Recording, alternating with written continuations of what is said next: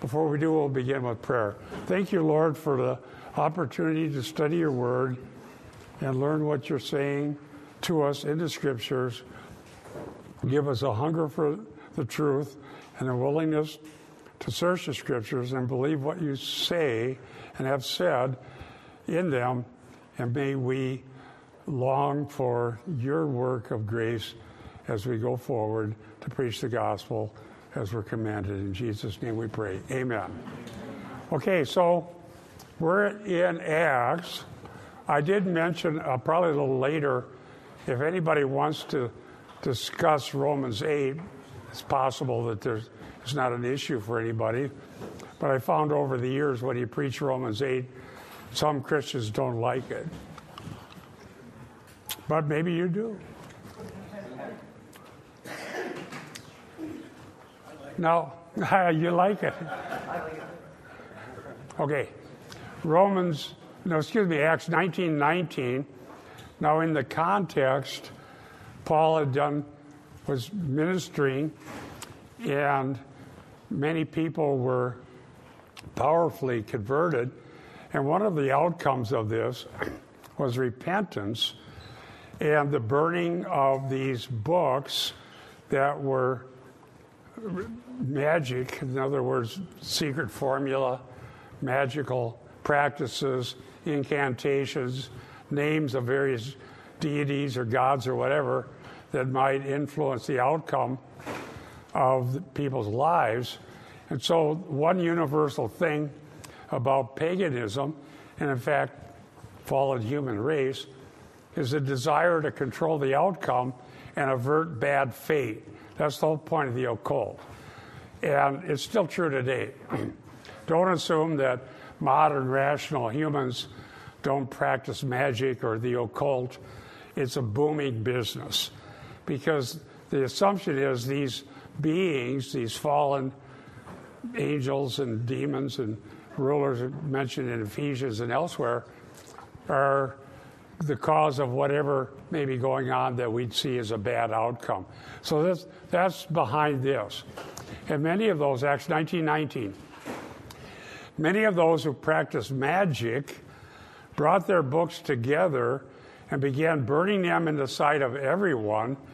And they counted up the price of them and found it 50,000 pieces of silver. 50,000 pieces here. I showed you this before, but not everybody makes it every week. this is uh, in that series of slides that I purchased, that Bible Places, I think it's called.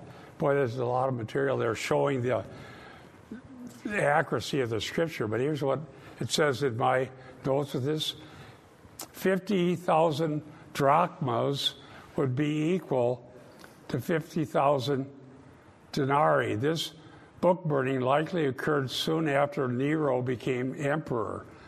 The coin pictured above in the Trinity is in the Trinity Evangelical Divinity School Bible coin collection. So this is extant, and here we have 50,000 pieces of silver. This would be from the same time period when this happened.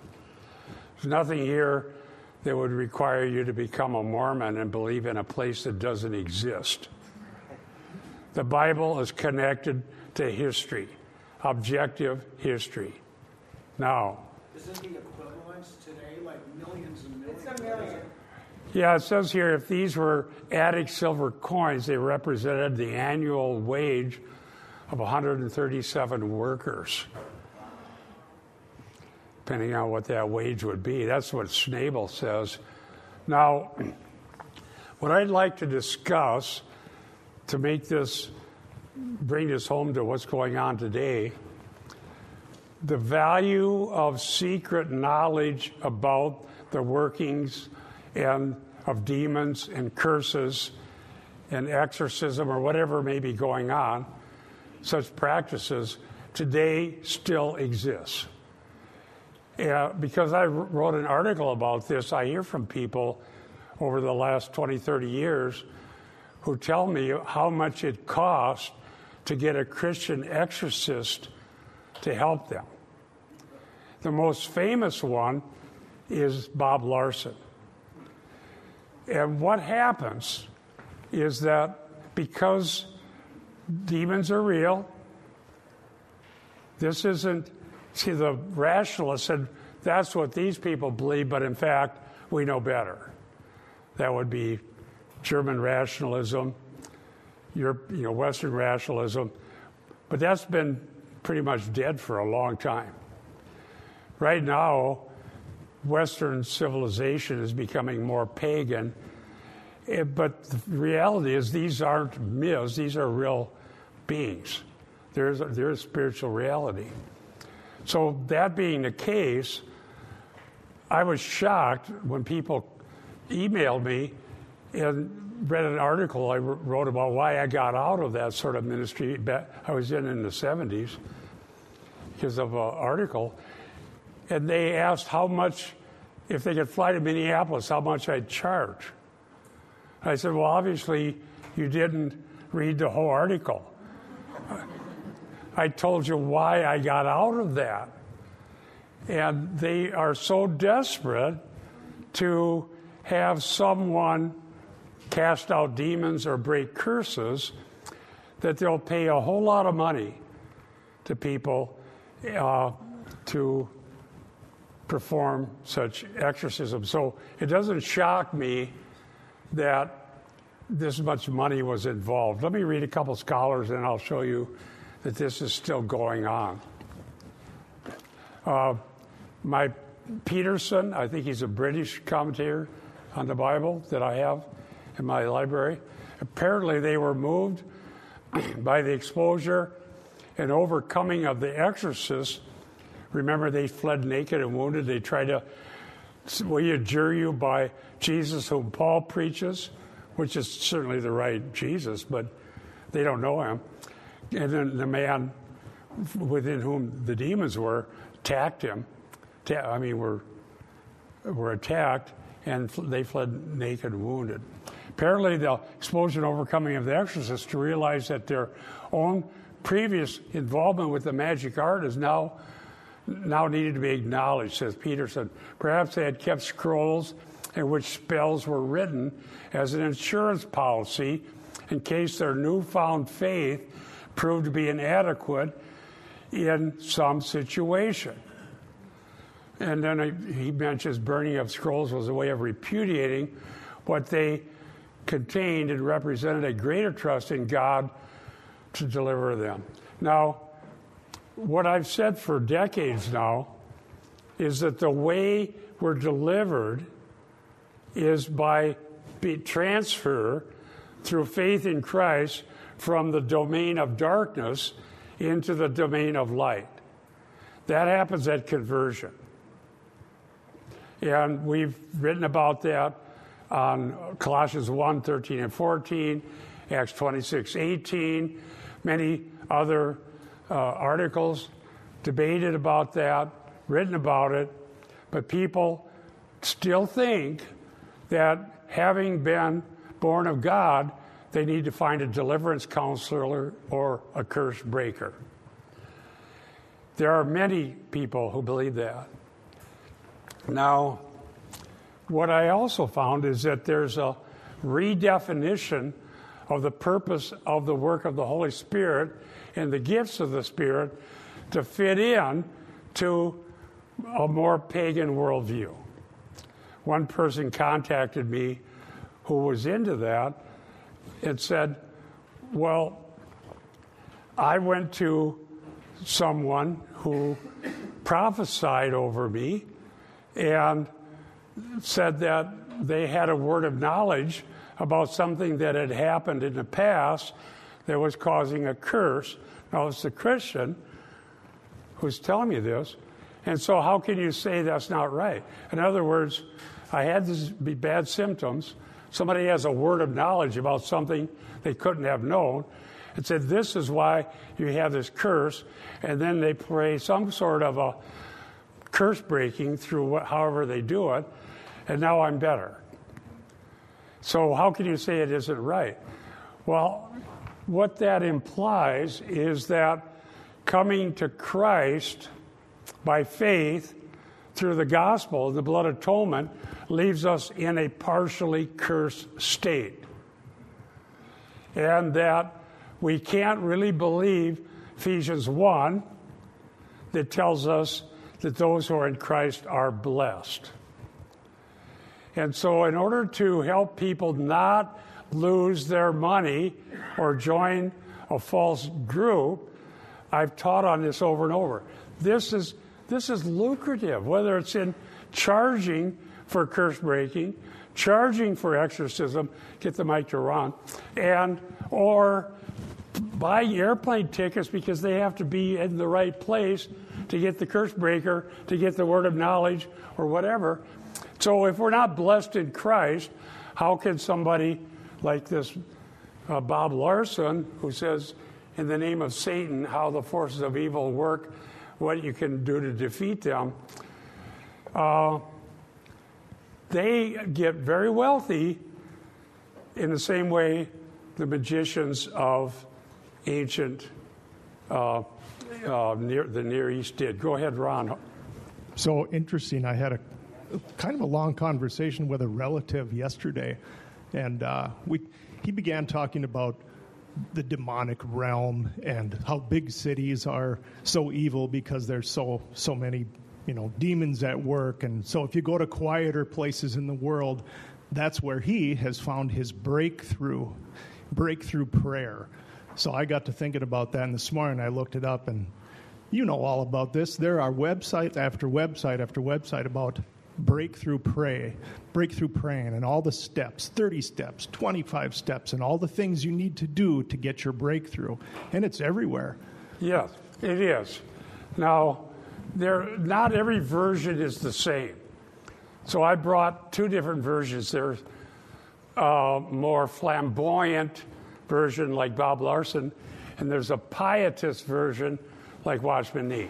This is what I used to be into before I finally, one movement after another came through town and left people high and dry. Some people left the faith altogether, having given up that it's ever going to do any good. This deceived me. Uh, that's a pietist version. I wouldn't accuse Wa- Watchman Nee was in early 20th century China, but he was involved with other groups, Jessie Penn Lewis and other such movements. This is more like The Exorcist on TV movie or the movie, which he does reference. Now, there are real manifestations, there are real things that happen, and I'm not denying the reality of it. As far as the demonic, see, C. Peter Wagner, the, the person who really uh, brought some credibility to the New Apostolic Reformation and all of that. He was at Fuller Seminary, and he really got into this and promoted it, even though he wasn't directly casting out demons. So I brought some of this just to show that this isn't unique. Okay? Th- This is still out there. I gotta, we'll see what happens. I need to find a place for a video shoot, but there's a guy making DVDs, and he asked me to participate, showing, because he grew up in the uh, a charismatic church that was part of the Toronto Blessing, and he's very talented. He's shooting, deep, making videos to keep people from falling into what his parents were in. Very interesting. So if you know where there's a good place for a video shoot, let me know. Now, what did I, I marked out some spots here.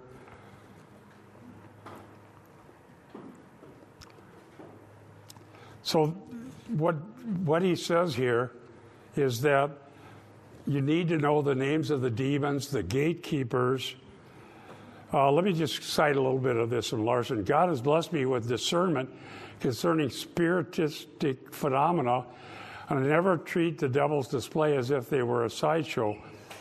I encounter these demonstrations with the armor of God, bracketed Ephesians 6 10 through 17. In fact, I often go through the physical motions of putting on the defensive, offensive weapons Paul described. So I've seen that elsewhere as well. In order to be safe, you do this I put on the shield or I put on the sword. I put on, so it's, it's what do I call that? It's an evangelical version of Roman Catholicism. Okay, incantations is what's going to protect you, not belief in the promises of God. Okay, I preached through Ephesians 6. And some people say, well, you don't even know what you're talking about. Oh, yes, I lived in a group for five years that did it. I saw people flop on the floor. The article I wrote, somebody came screaming at me with fingernails to claw my eyes out. And I just stood there and I said, in the name of Jesus, and she fell on the floor like a dead person. And then the next day she said, Satan is afraid of you to me. And I, maybe she was converted. I, she had come from, from somewhere. The point is, believing that was the word. I don't want to believe Satan's afraid of me because that's what leads you into this. It's a temptation. The only way out is conversion. So people read that story and then they want me to do the same for them. Well, no, no, you didn't read the whole article. Go ahead. Here are two quick things. I heard a uh, Tuesday or Wednesday, Barna released uh, a poll where on a graph, a hockey stick type graph, the uh, people involved in uh, demonic activity, whether it be witchcraft, yoga, any of these things involved with the occult, is on a hockey stick trajectory. And they say with young people, since COVID, it's just taken off. So the reason for that, I don't know, but I'm just saying that that's what's happening. Yesterday, on a, a local radio show, they were addressing issues like this, and some of the people on there were saying that they were Christians, yet they were having. Uh, uh, uh, demonic visitations. And their answer to these people were invoking the name of Jesus Christ. Well, that's and, what the um, sons of Sceva did. Yeah, and and and um, and I was thinking when they were going through all this, I like to listen and see if I can discern what they're saying. But they, the, the, just because these Christians say that they're Christians, they, they, what you're saying is they haven't gone from darkness to light. So that, that's be, the first problem. Right, but if, if you put the gospel out there, and and people believe in their transfer from darkness to light, we have a higher authority we go to because we have direct access to the throne of grace, Hebrews 4:16. And in the case of the one of the most important cases, 2 Corinthians uh, 12, where Paul had a thorn in the flesh, uh, angelos, a messenger of Satan, and he appealed to God. So rather than appealing to God, they assume there's a cause that let the demons back into a Christian. And then when the demons actually manifest through the person, which does happen, by the way, the more you interact with demons, the more manifestations you get. And then that fuels it like a snowball going down the hill, more manifestations. Oh, it's real, it's real. But in the end, the same people. To my shame, it was the, the, the failure to ever see permanent fruit that got me out of it. Okay? Um, and then I finally got the idea let me go interview the leaders of our group and ask if they, if they ever had curse breaking or deliverance themselves. Not one of them had. Neither did I. So I thought, well, if we didn't need it to get free, why do the people think they need this? And then I, as soon as you question anything in that kind of a group, they want you out. So I started teaching Bible. Yes, Joy. I, I just was going to say, I, I, I, can't speak for other people um, in this room or anywhere, really, but um, I knew a lot of, about the doctrine of being delivered from the kingdom of darkness into the kingdom of light, and I appropriated that to myself. Okay. Then in 2015, God actually delivered me from the kingdom of darkness to the kingdom of light. If you have been delivered from the kingdom of darkness to the kingdom of light, you know it. and those th- things can no longer have influences over you. Yeah, you can have bad dreams. You can have, you know, people telling you that circumstances in your life are, but it's like you're walking in victory if you've been delivered into the kingdom of light. If you're not, you're probably not been delivered into the kingdom of light, like Yeah. what you were saying. That happens at conversion. Right, but a lot. Well, uh, I guess what my my premise is there's a lot of people walking around thinking they're converted just because they've Yeah. learned some stuff. Well, let me but they're not new creations. Yeah, in, in, in my case, I never had curses being broken over me or demons cast out of me. But we were in a group that believed that. And so I was reading Watchman Nee. Let me read this. One person told me that you can't get to Bob Larson. He has three daughters. They wear a, re- a white collar and they have these crosses. And I saw it, uh, I think it was some magazine article. And here's his three daughters with their crosses. And they're, the, the person who said, I, There's no way I could ever afford that. It's thousands and thousands of dollars um, to go get that deliverance. Let me read this. Soon, soon after I was involved in a full blown after soon I was involved in a full blown exorcism. Unfortunately, the deliverance session had to be terminated when I encountered a demon who spoke only in a foreign language. This is Bob Larson's testimony.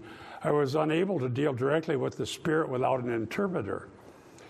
We, by the way, isn't that quite different than interpreting prophecy? You know? Well, whatever. We met again more than a year later for an additional exorcism, which also ended without total victory. Nearly two years after our initial meeting, this J- Janie contacted me a third time, desperate for help. The demons controlling her had revealed that when her parents dedicated her to the devil, they specifically they specified a certain year and, and a time Jamie would be sacrificed. So this was well, if any of you are old as me and been around, you probably remember the satanic ritual abuse uh, thing that was turned out to be debunked from Wisconsin. I, I, I met a guy who lost his family when he was falsely accused of that. This was in the 80s.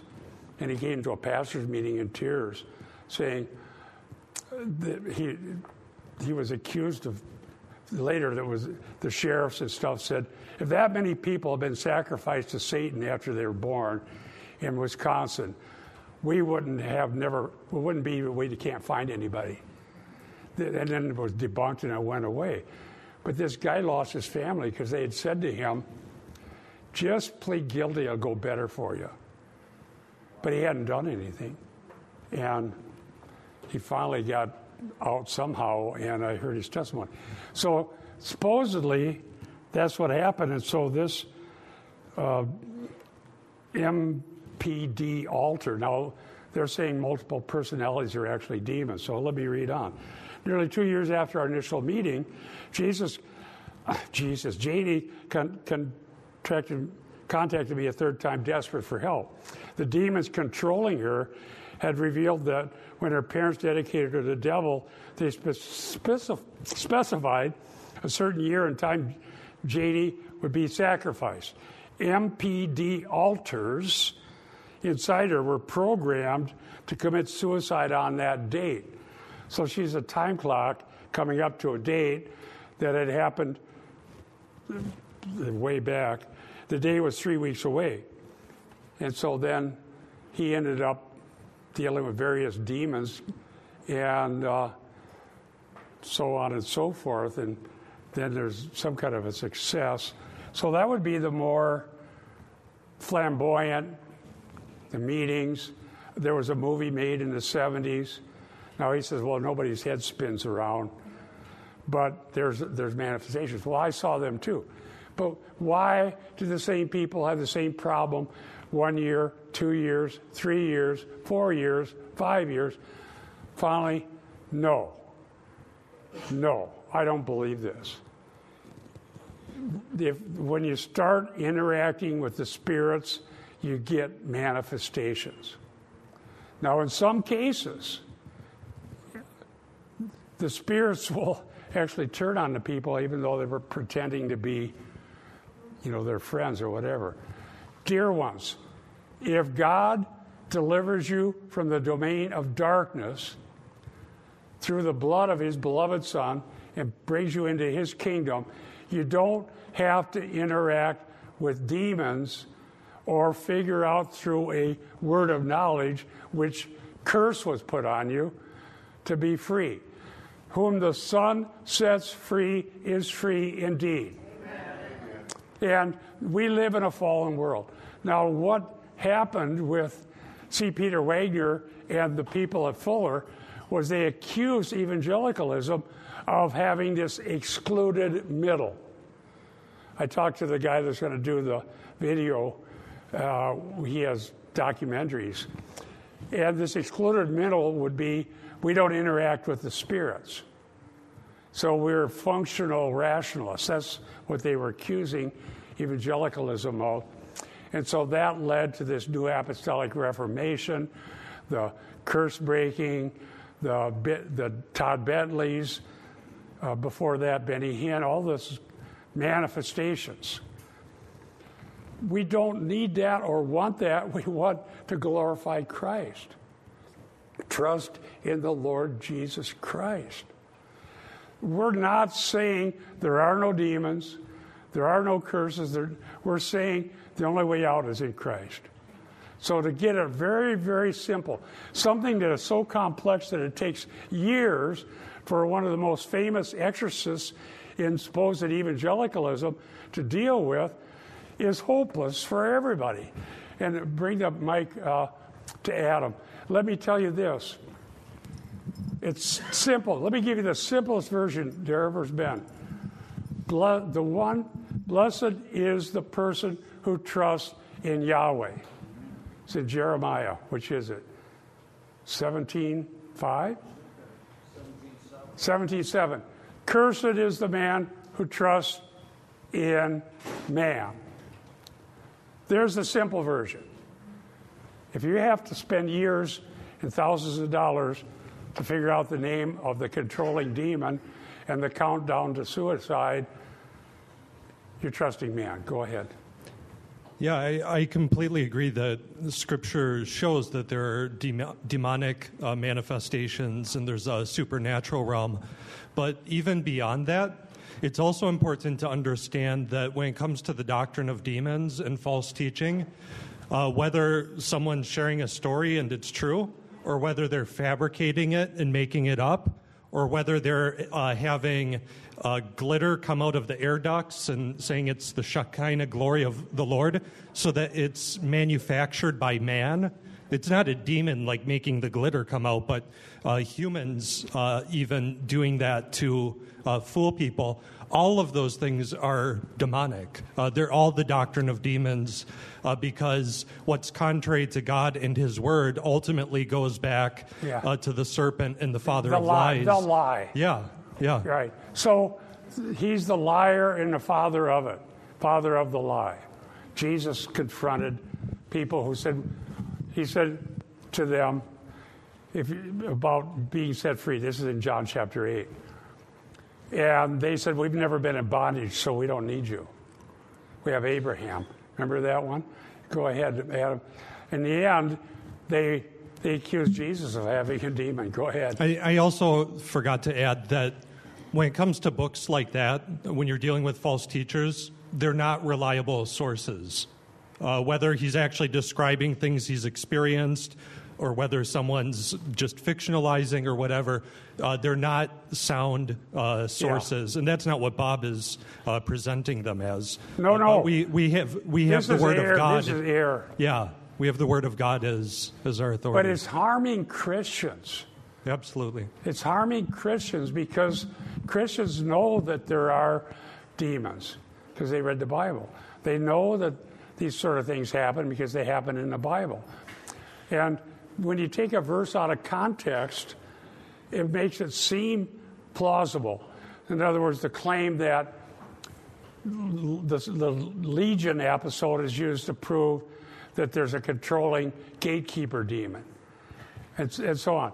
But what I did recently here was we go through that whole section where Jesus walks on the water, where Jesus delivers the, the worst case scenario chained, cemetery, naked, uh, swine, this, everything evil, demons. And the point is, he has power over everything, and there's no one so bad that God cannot deliver them. But the point that the false teachers get out of this is you got to know the name of the gatekeeper demon. Is that the point? Here is, if I could do anything, well, the Lord gives me breath and ability to think clearly and teach. I want us to see that the scripture is inspired by the Holy Spirit. The meaning of the scripture is determined by the author, not the reader.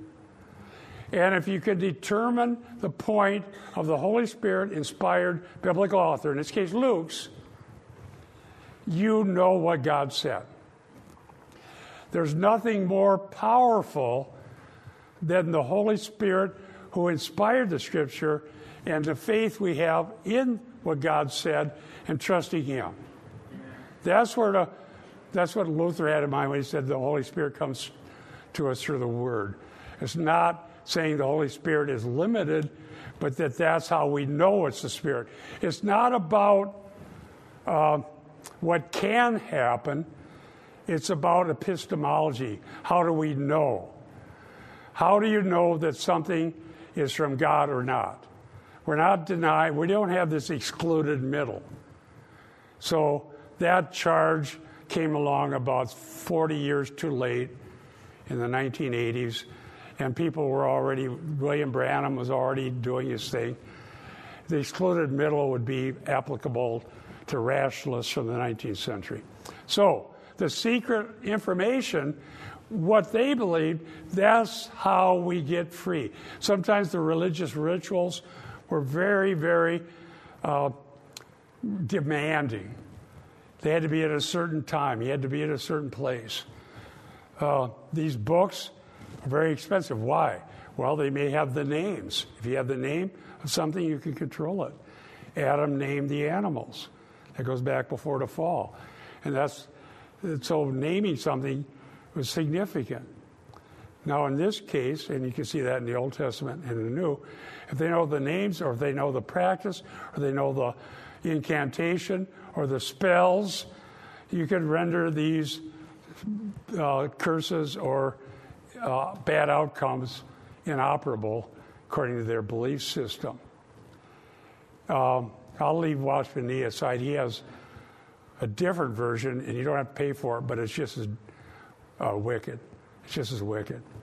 Because he says that if you have a passive will, the demons can get control of a Christian to a certain extent, even though you have no desire to be in an occult because it's the will, and I have, I can prove that from his book here.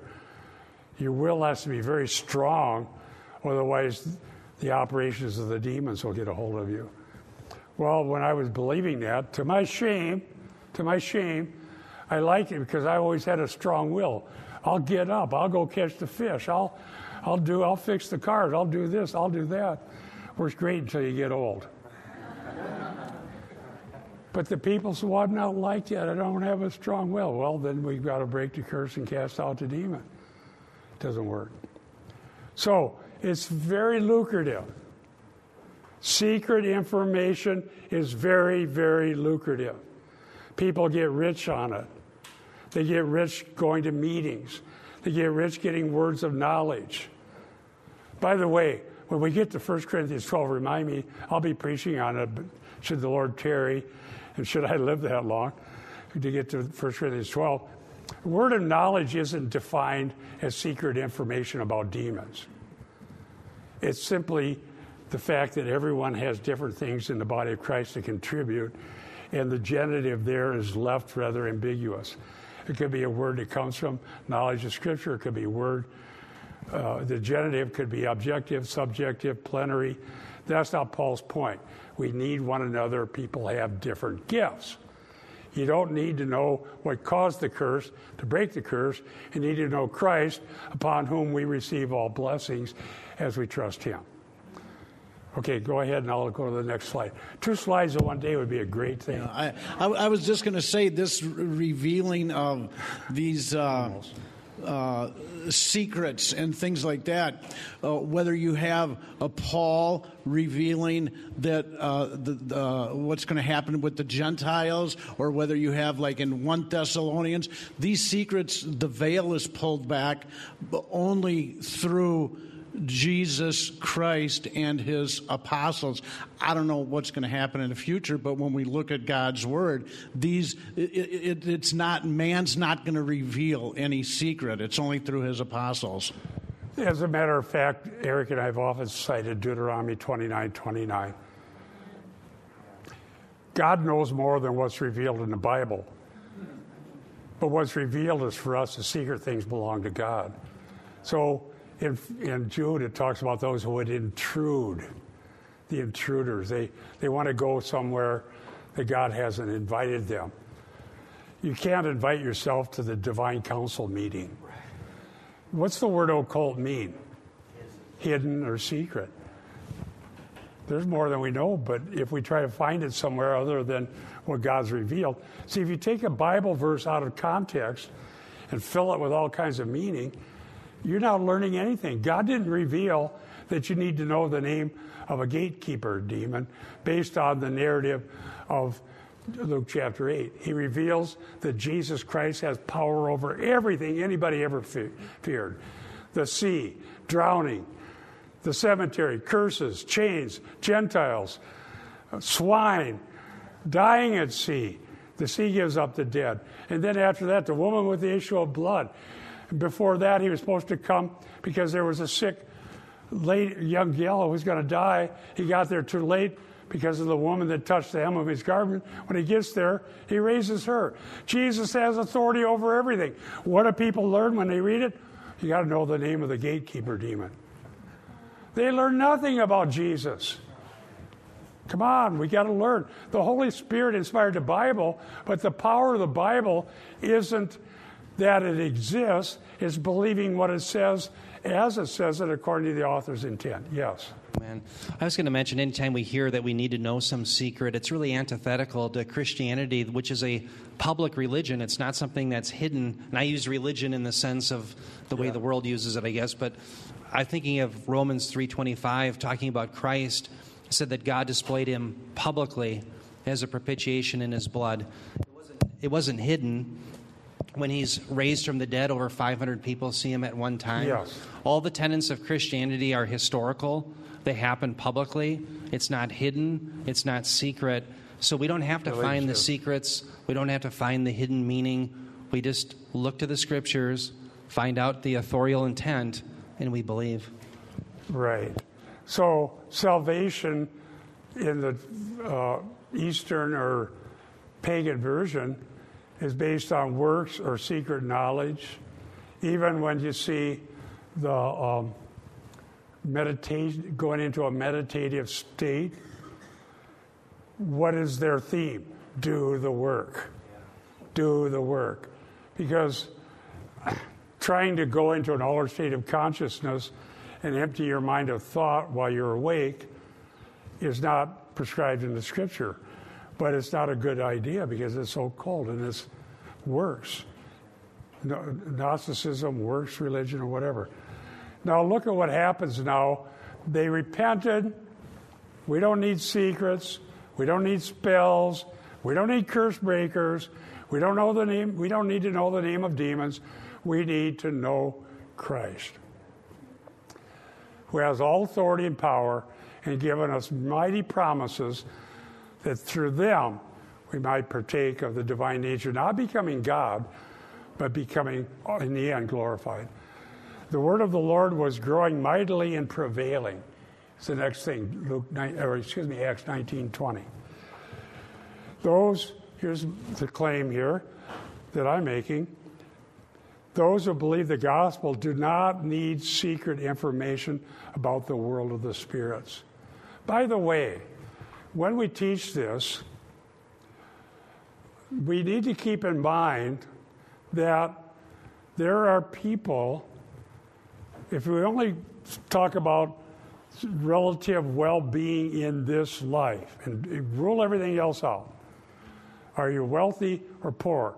Sick or healthy? What, what is your state? Do you have problems that just won't go away? That's what they prey on. But what they ignore is the fact that there are people who live very comfortable lives, haven't had a whole lot of trouble compared to other, everybody's fallen, and may live, they interview people. You're 98 years old and hardly ever been sick that much. What's your secret? Whiskey and cigars. You probably heard the interview or whatever. Okay. And then everybody laughs. Well, I'll try that. No. The fact that Christians have the sort of difficulties everybody else in the world has, other than we know Christ, we have hope, we have comfort, our sins are forgiven, is not proof that we need a curse breaker. It's not proof that we have a demon.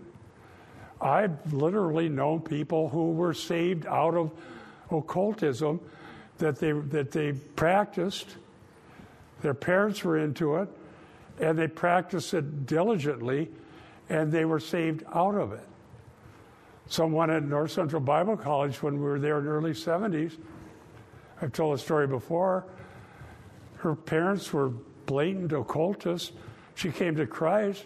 They disowned her said, You're not welcome in our house ever again. And she worked at North Central Bible College where Diane and I went. Uh, she went there to, that one year before we got married the next summer, after I became a Christian, the, the summer before. Uh, she used to sing in chapel, uh, I'm so glad I'm a part of the family of God. She didn't have a home to go back to at Thanksgiving. She didn't have anybody say, well, make it back for Christmas. They didn't believe in any of that. She couldn't come back. But everybody loved her. She was so much part of the family of God. Dear ones, there are going, always going to be pagans who seem to have it better off. The psalmist noticed that. What was that psalm where they're lamenting the well, the, the how good the. In fact, in the Old Testament, fat is a good thing. Did you know that? Psalm 37. Is it Psalm 37? I used to know that. I don't remember which one it was. They would say, their eyes are, there's no, why is this like this? Why am I suffering? Why are the wicked prospering? Why is all of this? Very similar to Job, frankly. And so that's always going to be the case. But once people become Christians, they become vulnerable to the false teachers. Because then they come and say, You should be above all of that. You're a believer. You shouldn't have uh, sorrows, sleepless nights, um, anxieties, difficulties, trials, problems. You should be different. And then they have the secret to it. And it can be a lot of different things. Whatever that passage is, I'm sure somebody with a concordance can find it. Uh, the point is this the, you know how long eternity is compared to 120 years? What is eternal life in the Greek? Into the ages. Only God is eternal in the sense of always existent, existing and non contingent. So, those who believe the gospel do not need secret information about the world of the spirits. In fact, it's forbidden. It's a sin to try to find it. And by the way, you can't trust demons speaking through a person. They, they, that's really bad. Luke uses terms for power, increase, and strengthening to describe the impact of the gospel. I did a word search on all of those, uh, and I could narrow the search down to Luke Acts, or you can look at all the New Testament. You can look at just the Gospels, or just Paul, or you can search the Septuagint. Is it? I could. There's no way I could do that without Logos software. Now, the word growing here, increase, is used eight times in Luke Acts. And it's used of John the Baptist in Luke 180. It's used of Jesus in Luke 240. It's uh, auxano. And then uh, sometimes in a neutral way, Luke 1247, lilies are growing without their own effort. The disciples should not worry because God has chosen to give them the kingdom. Think about that. Luke 12 27. Look at the lilies, they're growing. God has chosen to give you the kingdom. Now, the kingdom comes when the king returns, but we've already entered, according to Colossians 1 13, 14, when we believe in Christ. The, Luke 13 19. Mustard seed is like the beginnings of the kingdom that will grow. Luke 13, 19 to 21. Acts 6, 7, the word of God was growing. Acts 7, 17, in Stephen's speech, how God kept his promise to Abraham. Acts 12, 24, the word of God grew and mul- multiplied after the judgment of Herod, who did not give God the glory. Isn't that interesting? Herod's giving this speech, not unlike those of almost every politician, and the people are hearing it. the words of a God and not a man. What happened to him? And in this case, the Holy Spirit, through Luke, tells us because he didn't give God the glory. And what's the point of giving God the glory? Humbling ourselves, being thankful, being thankful in all things, knowing his promises, and knowing that all, as I did say, if you want to ask questions about the sermon last week, but in Acts, excuse me, Romans 8, 26 through the whole end, but in the golden chain, what's the last link of the chain? Glorified. Glorified. Nothing can separate believers from the love of God, including demons, things present, things future, and so on. So Herod says, Look at me. Uh, and the people are saying, The words of a God, not a man. Boom. He can give God the glory. What is that in theology? What do we call that sort of thing? An exemplary judgment. An exemplary judgment does not mean that if someone else says that, they really are a God and not a man because they didn't get struck dead. What an exemplary judgment does is it tells us it's really bad to do that. Does that make sense? So that's the way it is. Um, so here we have um, the, the word of the Lord was growing mightily and prevailing. And that meant that they weren't trusting exorcists, they weren't trusting man, they weren't trusting Herod, the politician, or whoever. They're trusting God only. Yes, brother. I don't think we give God glory. I think we recognize glory He's already got. It belongs to God. Give God the glory.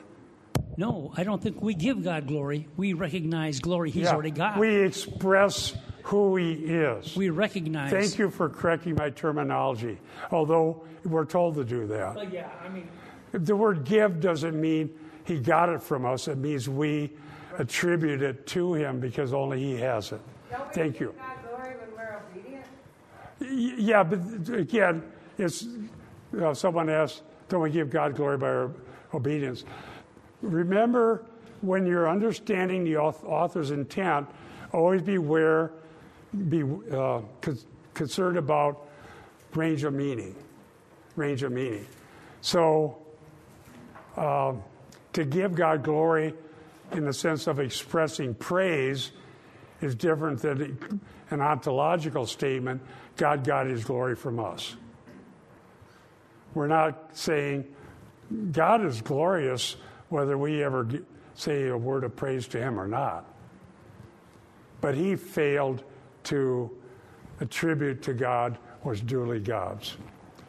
In Luke Acts, God saves and changes sinners by his power, not by religious techniques. Now, that's where we fail. And we got to be really careful. whatever culture we live in, there they were in, first in, in Luke, in Israel, although they dealt with some Gentiles. Then, as we go from Jerusalem, Judea, Samaria, to the uttermost parts of the world, there are various cultures. But the Middle East culture really looked to these techniques to solve problems. Here's the deal techniques are something that Americans love. The reason technology, I wrote an article called uh, Why Technology Cannot Save Us. Because salvation has to include forgiveness of sins. You can think of technological ways to have better roofs on your house that don't leak every time it rains, to grow better crops, to do this and to do that, to have better streets. Some of this is not sinful, but it's all temporal. Technology can't save us. Now, when it comes to the world of the spirits, the issue is not technological, it's relational. God is in charge of the world of the spirits. And we need to worship Him in spirit and in truth. We need to trust God alone. And what is wrong with these meetings where you, you come in contact with the spirits is that the spirits have your best disinterest in mind. I think I'm quoting somebody who was on Ankerberg. Okay? Well, John Weldon maybe said that. The spirits are, want to harm you because whether harming you is telling you how great you are or directly making something bad, they are not interested in your well being. Satan is the one who promotes the lie. What was the lie when it was first said? You can be like God, you will not surely die. Don't believe God, you can be like God. That's the lie. In the end, when Antichrist talks about in Thessalonians those who do not receive or welcome the love of the truth so as to be saved, what happens? They believe the lie. The lie. There's two messages in the world the truth, which is the gospel of Jesus Christ, who is the truth, and the lie, which is the lie of Satan. He keeps telling it. Look at John 8 44, you'll see that.